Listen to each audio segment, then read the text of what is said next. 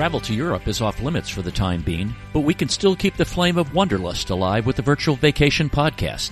Join host Jack Bauman, founder of Guidester, and radio show host Arnold Stricker every other week as they dive into new destinations exploring their unique history, culture, and special vibe. If you think traveling in the modern world in the United States is bad, just think about how to travel in the ancient world. What were they doing back then? How did they get around? We've got Brian Cunningham, who's been a student and educator of history for over 16 years with us on Virtual Vacation with Guidester. In that time, he's worked in almost every aspect of the field from professional writing to archaeological work to university teaching. He's currently a professor working within the UNC system in North Carolina. Welcome, Brian, to Virtual Vacation with Guidester. And we got the Guidester himself also here, so we're going to have the battle of the archaeologists. Happy to be here. Thanks for having me. Great to see you again, Brian. Great to see you too, Jack, as always. Thank you, Arnold, for that introduction. As Arnold said, Brian's been in history for a while. We actually met in our uh, master's degree in Cardiff, Wales. A few years ago now, Brian. It's crazy. This is 10. And this September will be 10. That's wild, man. A decade. Yeah. Do you remember how we met? We met in class. No, specifically. How did we meet? I think it was an orientation. It was. Yeah, it was, it was an orientation. And I think I said something and you obviously did? my American accent stuck out. Well, and I turned around and I said, "Where are you from? Where are you from? Where are you headed?" And now you do that for people. Where are you headed? Where are you headed? Yeah, and then just the oh. rest. The rest is history. So, yep. Brian and I met in Cardiff, Wales, as I said, studying ancient Greek and Roman archaeology, and we we had some good experiences together, to say the least. We were studying history, living the history in Wales, which was there's plenty of ancient ruins. We're not far from an ancient Roman garrison there, actually in Rome. Mm-hmm. There's what three major garrisons in Britain. Is that right, Brian? Three major ones. You've got Isca Augusta, which is now Caerleon. And you have York, which was there, Eboracum. And then you had Deva Victrix, which is now Chester. And you lived there for a couple years too, actually, as a Roman tour guide. I did. I lived there for two years. I was the only, still the only, as far as I know, American Roman in Chester in all their history. I love it. Yeah. See, you and I are both cultural norm breakers. We like to, to challenge the status quo. And most people don't go to, most Americans don't go to Wales. And so you mm. and I mm. had this unique opportunity to be these only two. There was Renee, who's from New York, but she's actually Jamaican. So she's American, but she's culturally Jamaican. So you and I were really the only two cultural Americans in Cardiff, which is a hotbed for Europeans, but not Americans. And you and I had this great experience to to get to know that culture and stand out. And we definitely had some good times, which we won't it share. Played to our benefit. We can say that, to say the least. Everybody wondered about the two Americans. There was a mystique about it what we were doing there, why we were there. Right. And we made a lot of friends and we met a lot of people because of it. So there were people. Do you remember people would come up to us? I've never met an American before. And they were just so excited to meet us. So in Wales, the cities are really in the south. In the middle, there's very few cities. In the north, there's a couple on the coast. Mm-hmm. So the only real cities is Swansea and Cardiff and Newport. When the south, you got to go to Bristol. Yeah, you got that's in England, but in Wales, yeah. so these people they come from the they call it from the valleys. Right. They come from the valleys into the cities and yeah. they haven't seen much outside of a few sheep or more than a few sheep and but beautiful yeah. countryside, beautiful place. So let's delve beautiful, in. Beautiful country. It really is. Let's let's delve in into the meat of this episode: travel in the ancient world. Yeah. I think one of the best places to start when you're talking about travel in the ancient world is to get a conception of what travel in the ancient world actually meant. Travel as we know it was not possible. And not only for the many, but for reasons that were both practical, financial, safety related, so many things. So where we are in this day and age is unlike any other. So let's look at who was traveling. Who was traveling in the ancient world? We can say for a fact that it was the wealthy elites the ones that had money. We know that it was the merchant class that was trading things from one point to another. And that was one of the vitalization points of ancient Greece, ancient Rome, Persia, everywhere you can imagine. Sometimes rarely it was commoners, people who had saved up money for amounts of time. It could be a long amount of time. They really rolled the dice and said, we're going to take this day out and do this for ourselves or for our family. And more often than not, because of their orders, the military traveled more than anybody else across the ancient world, saw more than anybody else. Could be positioned in Britain one day, could get orders to be in Germania the other day, and then down into Anatolia the next. And the Roman road system made that possible. That was Absolutely. the best road system the ancient world had ever seen. By far. We haven't even, our roads are different and certainly longer, but in some ways not even as good, not as straight, not as not as accurate and precise, and they could span thousands of miles without moving an inch hardly. Thousands of miles, but you have to imagine what the Roman conception of themselves was: is they were never going anywhere for any period of time. For all eternity, Rome was going to be around, so the roads had to be as permanent as they thought themselves culturally to be. And those roads, as you having been all over the place and seen them with your own two eyes, still stand as strong and as true as they were back then. And if they're not for a little cleanup, you could still travel them nowadays with ease. They do. Via Appia, la Via Appia Antica in Rome is a molto bene, a molto belle, bella. It's this ancient Rome built by Appius Claudius, which is the name Appia, the Appian Way, which went from Rome to the southeast part of Italy. That's how the, the troops and the merchants got from A to B. This would have been the same road, the same stones that Julius Caesar, that Augustus, the first emperor of Rome, would have walked down. I've walked down them personally. You can still see the grooves in the road. You've been to Pompeii as well, correct? See, I have been twice. You remember seeing the cart grooves down yeah. the alleyways? Absolutely. Now that would have been made by thousands and thousands of carts coming into that city before it was buried under volcanic ash. And that tells you about the mercantile activity of that city prior to 79. Yeah, the Romans really were, they were mercantile. They were traders. They were innovators. People think the Romans invented a lot. They really just absorbed a lot. They, they were great assimilators. They that were adapters. Adapters that well, innovators, adapters, assimilators. These are the traits that the Greeks were the and the Egyptians were the inventors and thinkers, the, the thinkers, the philosophers, the inventors, the creators. The Romans were not prejudiced in this way as many other ancient empires were. We're going to impose our culture on you. The Romans were more like, what do you have that we can use and absorb? Like and, the gladius from the, their primary sword. Exactly right. And Spain. Exact Spanish steel. That exactly right. Yeah. So well, and I think that's another highlight point to talk about. Why were people traveling in the ancient? We talked yes, about why were people traveling? Why were they traveling? We can again break this down to category. We've got diplomacy, trade relations were going on there were diplomats and their entourages going back and forth, settling wars, starting wars, all kind of stuff. of course, like I said, we got to highlight trade because it was continual. It was the lifeblood of Greece and what is now Europe in general. War carried it. So you had people traveling for war because of borders and they had to. And then lastly, where it comes in the smallest is for leisure. Unfortunately, leisure was not something that either people could afford to do or roll the dice on doing. Going out into the countryside sounds like a good day out to us, but you have to imagine that there were people back then that were just waiting behind the trees to take people out. And that was their whole thing. There was no 911 to call. There's nobody in around for 30 miles if your family gets attacked. So if you are out in the countryside, the best idea is to hire protection or to be an ex-soldier. Those two things were your best guarantee of safety. So those were the risks. What, what were the, let's just discuss real quick. What were the risks? As you say, I'm a family, middle class, merchant right. class. I'm traveling for work.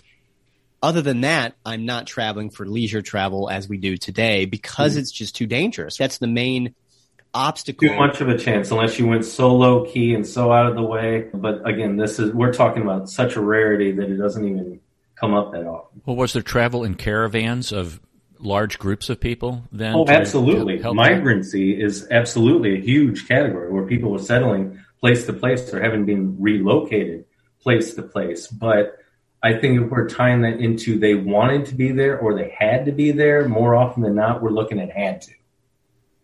Well, what like, are some I mean, instances? where people wanted to travel? You mentioned the Roman elite. What about something like Julius Caesar traveling through Alexandria to see the tomb of Alexander the Great? How often did those kind of trips happen and an aristocrat going from villa to villa? Sure. Well, think about what they had as far as resources. Virtually infinite. When Julius Caesar was in Alexandria, it was to settle a squash with him and Cleopatra in order to form an alliance and basically secure an annexation for the territory. So when you got somebody like that who has total control of the state, man, you can go anywhere. He went inside the tomb. He actually looked at the body. And not only that, his successor, his grandnephew, Octavian, who became Augustus, put a gold diadem that he had fashioned for him on his skeleton. Nobody else is going around with that kind of access. The best you can say is that people could appreciate it. Now, one thing I do want to highlight that, that drove people more than any kind of let's go to a beach, let's uh, go enjoy the countryside, and that was religion. Going to pilgrimage sites, temples, old associations, worshiping the gods, asking for blessings. That drove people to take enormous chances, such as going to the temple of Apollo mm-hmm. inside of Greece, inside of Delphi, right. with people thousands of miles just to ask the question. Will I get pregnant? Will my son live a long life? So on and so forth. That they had to pay things, that they had to wait outside. And of course, it was based on a status system. But again, what were the motivations for travel? And I guess my main point being is that we as modern people should have an appreciation for the fact that we can travel wherever we want without these stipulations, without these worries, and to have businesses like Guidester that can help direct you in places that you're unfamiliar with. Nice and plug. is an invaluable thing to have. Right. Yep. Good plug. And he's right. Guidester's going to guide you from your first flight to your last night. Guidester's going to help you travel right. I've heard such a thing before. Is what I'm going to thinking. Maybe we even do a tune from your first flight to your last night. Guidester. It could work. It could work. I could see it. I could see a 1950s black and white I mean, on an airplane and going across. That's what people want. The Great Gatsby experience. How, how much of the ancient world in uh, what Rome set up to move around the empire, how much of that kind of structural, I guess I would say structural analysis has been used to lay out roads here in the States or to determine we're going to put this road from this point to this point rather than be some trail that people wandered around through. It seems like Rome really had some thought processes going on to really expedite some things in a much different kind of way. That's a fascinating point, and you'd kind of be surprised to know that in Greece or in ancient Rome, even at its height, there were no such thing as street names, even inside a city of a million plus people. So you had to memorize where something was in relation to another in order to get yourself home. I recognize that, therefore it's that way. I know how to get here, therefore it's that way. And again, in a city like Rome, you never went outside at night unless you were up to no good yep. or had to do something ultimately necessary. But and I guess what, what I could say, and what I just want to, to finish this question, is that the design structure for what we use as the road system we can legacy that to Rome instantly. But how they laid it out is a product of much later centuries. So I'm looking at a map of ancient Rome of all right. the provinces and the height of the Roman Empire, uh-huh. which which would have been yeah, you've got it on your wall there, but I've got mine pulled up on the computer. It's got here. every road that you can imagine. Oh, you uh, there you go. That's I need that map. Yeah, you got a detailed one there. I'll send you the link. It's amazing. So in the height of the Roman Empire, second century AD. This is uh-huh. the during the reign of Emperor Trajan, when he obviously went conquering the Parthian Empire, which well, Hadrian, actually conquered. But he also went the Parthian Empire. But, but, Hadrian pulled back the troops. Yeah. But but that was the fullest extent of the Roman Empire. So yes, he conquered Dacia, which they kept.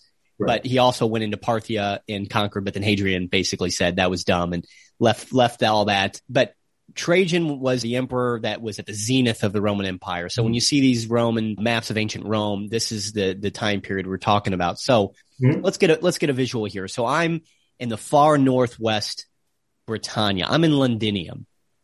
And I, for whatever reason, want to get to Syria or I want to get to Alexandria, Egypt. Mm-hmm. I want to go from Londinium to Alexandria, Egypt. Walk us through just a quick two things the mode of transportation that I would okay. use and timeline. How long might it take me to get from Londinium to Alexandria? And, and what would that look like? What would I be traveling on? Okay, if I may inquire about the variables, how many people are traveling? Let's pretend that I'm an aristocratic. Maybe I'm a general. I'm not traveling, I'm not moving troops, but I'm going from, I've been given a special assignment. So I'm going with a small company of men, let's say. So are we under the assumption that you are the most protected you could be and have access to the resources to get you where you need to go? Yes, we're assuming okay. both of those things. Then what you would do is you would actually go to and start based on land in an entourage caravan going from what is now London to Dover. From Dover, you are going to get down from the cliffs and you're going to take a rather lengthy ride along the European coastline around what is now France, Portugal, crossing Gibraltar, and then getting into what is now Libya. You're going to end up in Carthage, what is old Carthage. Rome had total control over that by then, and it was a major port. So, so, I would not have gone through Gaul. I would not have taken the land route through Gaul. You know, unnecessary, unless unnecessary. you absolutely have to. You always take sea. Right. So I'm on a ship. faster, more efficient. The only problem, and many did encounter storms. Right. And these were not vessels that could survive a full on. So the Romans, this is a good point. The Romans were many things, but seafarers was never one of them. They were well, never they great sailors. Copied from the Phoenicians and the Carthaginians. The Carthaginians were seafarers, the Greeks were, but yeah. the Romans never really seemed to get a handle on that. They just didn't. They were they were soldiers. The Romans at heart were land based soldiers. Yes. They really and weren't seafarers. They didn't even bother inventing a navy until the Punic War. Right. They saw no need of it why do you I need to construct these vessels and make all these efforts to do this? But when Carthage arises as a rival power, and the only way is to get there across the straits, then all of a sudden you've got necessity. We don't know how to build ships before, so they look to the people who they know build ships the best.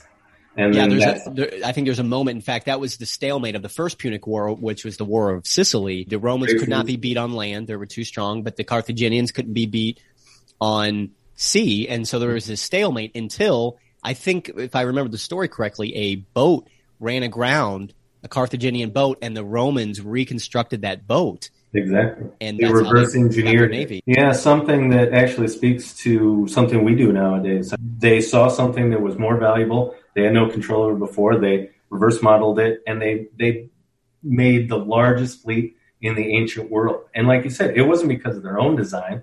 They got it from at least from what I'm aware of four different sources and then just combined them in the ways that were most form fitted. And then that served as their navy. But ultimately, their navy served to end piracy in the Mediterranean because it was just running wild. So having eliminated that threat is one of the main things that secured them an empire. And that's one of the things that's rarely talked about. Most of what is the Roman Empire is, is water they call it Mussolini and uh, coined the term Nostra most Nostramare, which is RC. Or Mare Nostrum. And, yep, exactly, and that's how the Romans thought about it. So let's get back. We're on this journey. We're going from London to Alexandria. We've just crossed around the Horn, yep. uh, or not the Horn, but the tip through Gibraltar. At Carthage.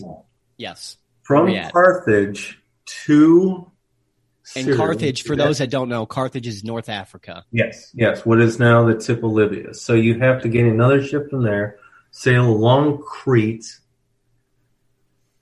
land in Judea, and then move north. Well, from Judea, you'd move south, right? To, Are you going into Syria? No, we're going into Alexandria. We're going oh, into Alexandria. Sorry, then I need to redirect. Okay, so you wouldn't even you go from Crete, right? Right into that. You'd go right into the port of Alexandria. Yeah. So most, as you say, of if I'm going from one side of the Roman Empire to the other, I'm going to be a ship most of the time. Yes. I'm going to be on a ship. It can and, hold more, it's safer, it's faster. And for those three reasons, anybody who could afford it would do. But I do want to highlight something that might give some relevancy to your audience, and that's the uh, HBO show, Rome. If you ever want to see what a sea voyage was like or understand what travel was like, or just see it from their perspective, whether elite or peasant or, you know, plebeian. That show gives a very accurate representation of what it was like. And we've seen Jack the show as well as I do. Even when they make the voyage and they have all the money from uh, the tip of Italy into Egypt, it was a nightmare for them. So just because yeah. you had a lot of money didn't mean you were going to come out on top. And right. so there were dangers for everybody across the board. Now, one thing that I think you'll find interesting because you work this job is that the concept of insurance has been around since classical antiquity. People have levied their wares against a fiscal fee and paid money lenders to protect it against the voyage. And sometimes it worked out, but you got to imagine it wasn't standardized. So sometimes you had a complaint. What complaint do you have? And you had to shut up about it. But this is the way that trade operated, which was the main function of travel. Again, I want to reiterate that leisure travel, though enjoyable, and many people did have a chance to get out once in a while, was by far the least frequency. And it would have been done, as you said, by the aristocrats. Someone yeah. like Hadrian, for example, who was an emperor, he probably traveled more than any Roman emperor ever. He was known as the traveling emperor. Mm-hmm. And again, Hadrian's the one, Hadrian's Wall. It's what he's known for, which I actually found ironic. Of all the temples and all the things that he built, which were thousands, this is the thing that he's remembered for. Mm-hmm. I think he would not be too happy about that. But so how long would it take this trip from Londinium to Alexandria? Weeks, months? How long do you think it would take? In total time, based on the legs that we've talked about, we are talking about at least. So this is something you can't just pack your bags and head and, out. And this is not a comfortable trip either. Even if you were by land, it would be much worse and much more forbearing from the topography. If it's by sea and you don't have your sea legs, you are going to be so ill that you can't imagine.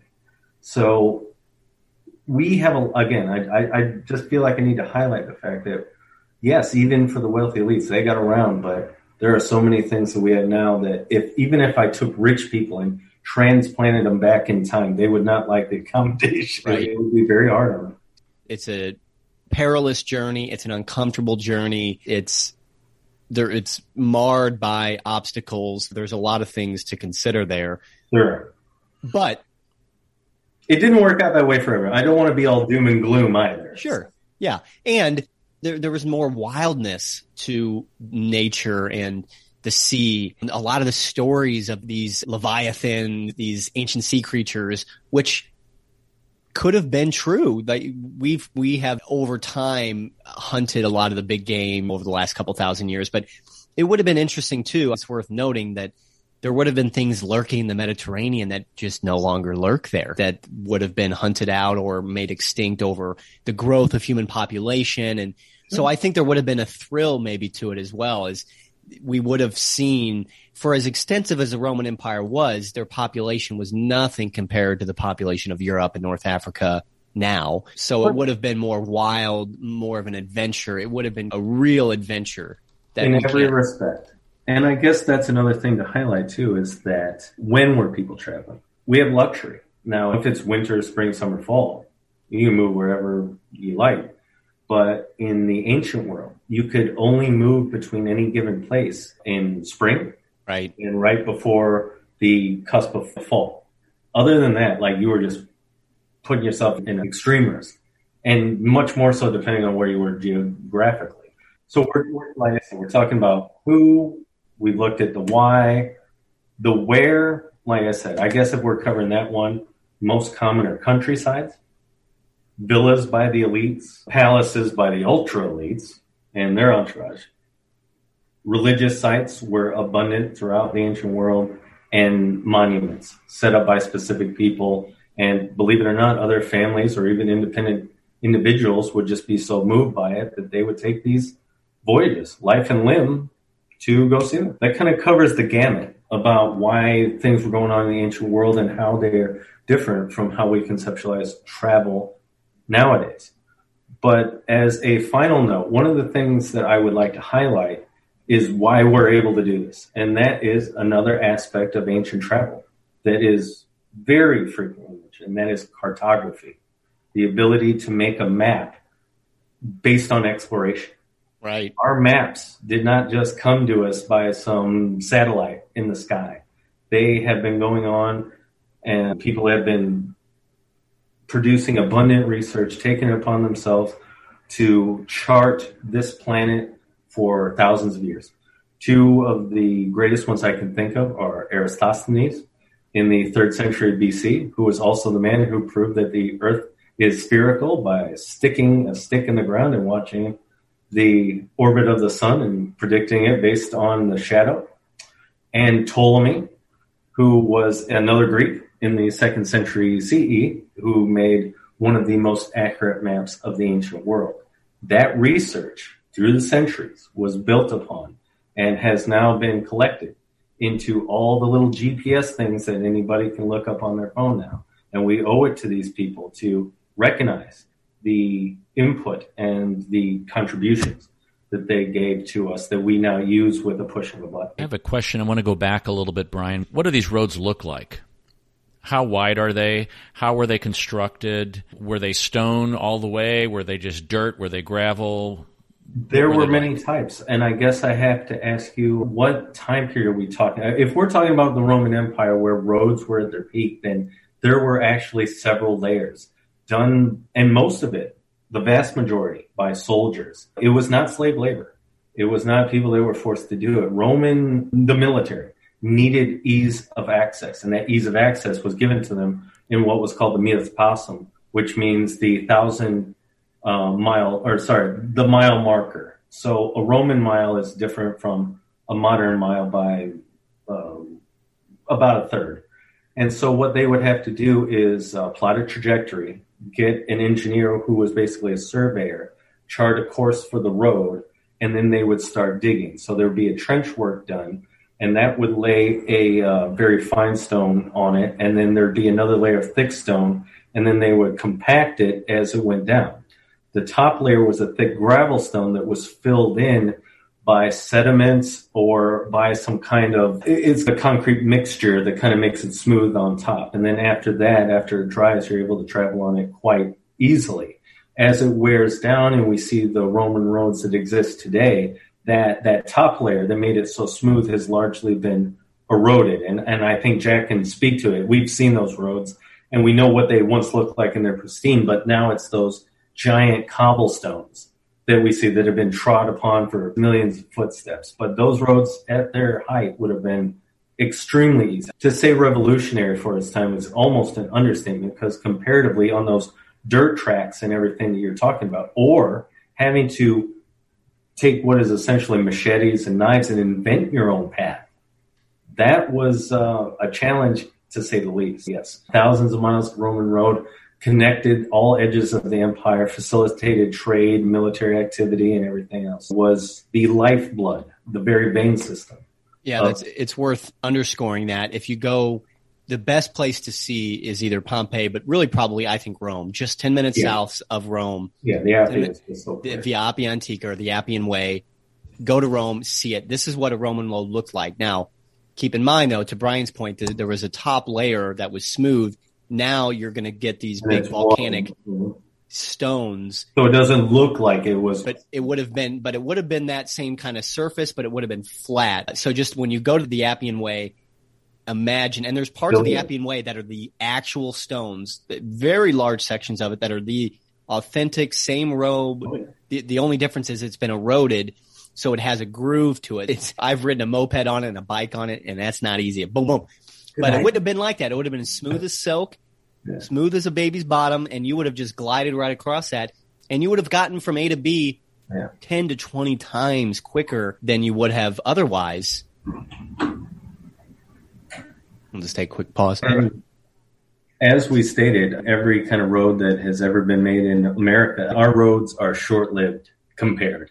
Right. What are we repairing roads now? Every two, three years? I know. Asphalt and then it just erodes. Now, I do want to be fair that the technology is different. All that weight and all that rubber repeatedly making that motion is not what the ancient world had. So there's a reason it erodes. But I just think that the concept of roads could be rethought. well, there's two things though. Like you said, to be fair, we have millions of more people Right. and we have millions of more vehicles. Right. And we have so we have more people using the roads and we have these vehicles Exactly. with rubber and, and then we use salts. The salts really i'm in property management in a, in addition to my travel business so i know what salt does to roads. It's not good. They Well, didn't have they're not out there throwing salt. The Uh, other part is that it creates jobs by having them. that's true. That's true. But you're right. Just to visualize a road roman road the appian way the Appia Antica was built 2000 years ago it's still there it's still in use still there. And, And those we- reasons, when people walk on it, they're walking on all the reasons we talked about. The military walked on there. Normal people walked on there. Merchants were there. Famous people were there. Yeah, and you said it earlier. The H- HBO series Yeah, Rome, which was about the rise and fall of Julius Caesar and then the rise of Augustus. It, they, there was a there's a few moments. One in particular where I think Titus Pullo is coming down the road, and uh, there's there's soldiers, then there's merchants, there's people on the side of the road, there's even some dead bodies. Like it, it just gives you this visual of what it would have looked like. Another thing worth mentioning, which you will see today at the Appian Way, is the Roman roads is where they the Romans built a lot of their burial mounds, their monuments to their dead. Now you had to have money, so it was mostly the merchant and the higher class. But these Roman roads would have been lined with statues and memorials and monuments, some of which you can still see today. I'm so glad that you brought that up, Jack. You couldn't have tied that better if you tried. Do you know that those funerary pyres, those statues, those monuments are the result of funerary guilds that formed the earliest parts of insurance in Roman society? That's the reason that they exist. That's the reasons why they're so close to the wall is because for a long time and for most of their society it was illegal to bury a dead body inside the walls for, you know, hygienic reasons, sanitary reasons among all. So the Appian Way was one of the earliest places they could do that.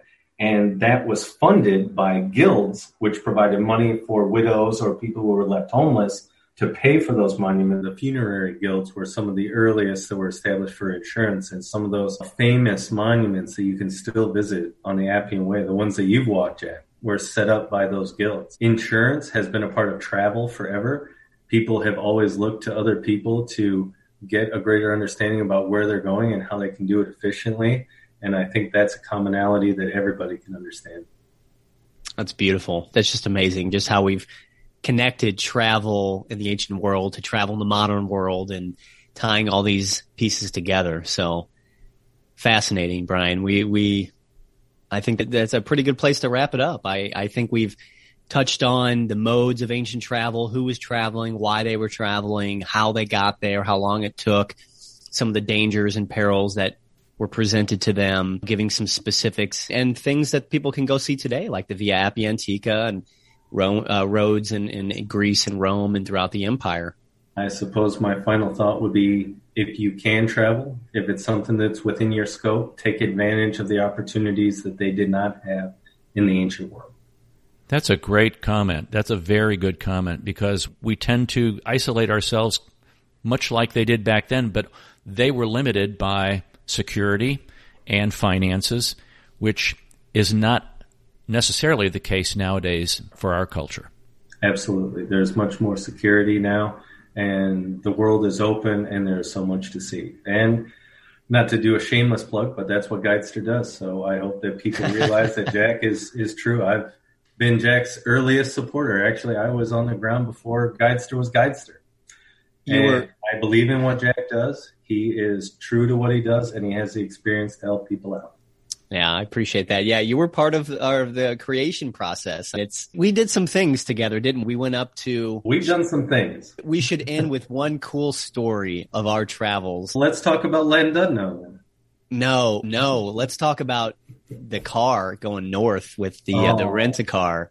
I think That was half my fault for having to pack up everything that I had inside a, a little Euro car and then head north on the castle tour. No, it was the car rental's fault. They didn't have any cars left when we showed up. And so that all they had, so just real quick. So Brian and I are ending our school year Yeah. and we're like, okay, we need to take a final trip somewhere cool. So we went to Northern Wales, which is beautiful. Snowdonia, which is where Stairway to Heaven, the song was written about.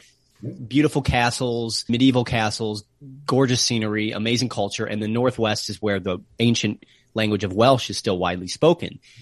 So Brian and I are like, we got to go see that. We got to go see what's going on up there. So we rent a car, college kids, post grad college kids, but still graduate students don't have much money. And we rent a car. We show up to the Enterprise and they go, sorry, mate, we have no cars left. Yeah. And we had the trip booked. We're like, this is not good. So he goes, what about this? And it was one of their utility vehicles that had Enterprise written on the side of it. It was a van, two seater van. It was Eurostar.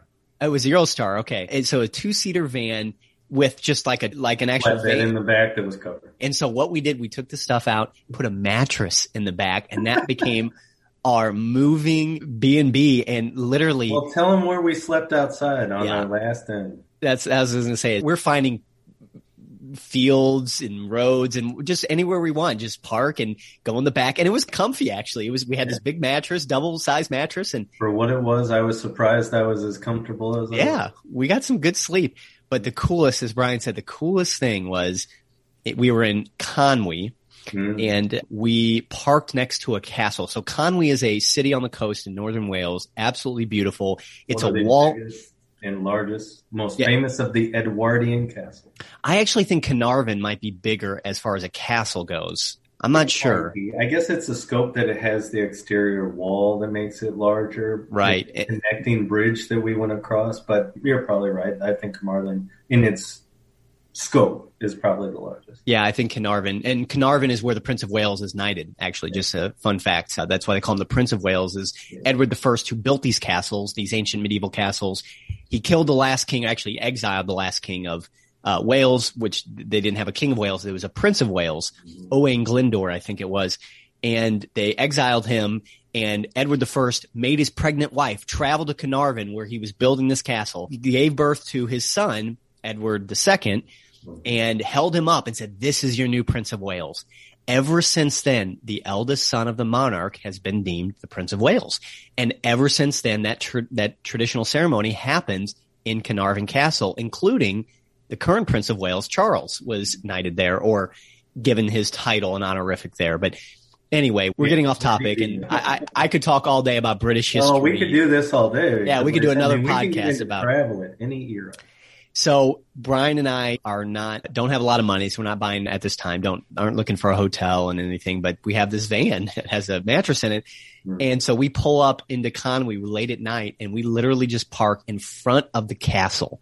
Not sure was allowed. It- this is why I love Britain. Nobody gave us trouble. This is a, No, this is nobody said a word, but I'm guaranteed that was not an official parking spot. probably not, but this is a great, this is a grade one Dude, listed there was building. no way. I've got pictures of. There was no way that we So- legally. So we park there and we're just hanging out at night, looking at the castle, just staring at it. And the next morning we wake up, we open the doors to our sleeping fortress and there it is. There's Conwy I Castle. mean, it's up on a hill too. Right. You're looking up at it like it's Camelot. Yeah. And that's what we woke up to.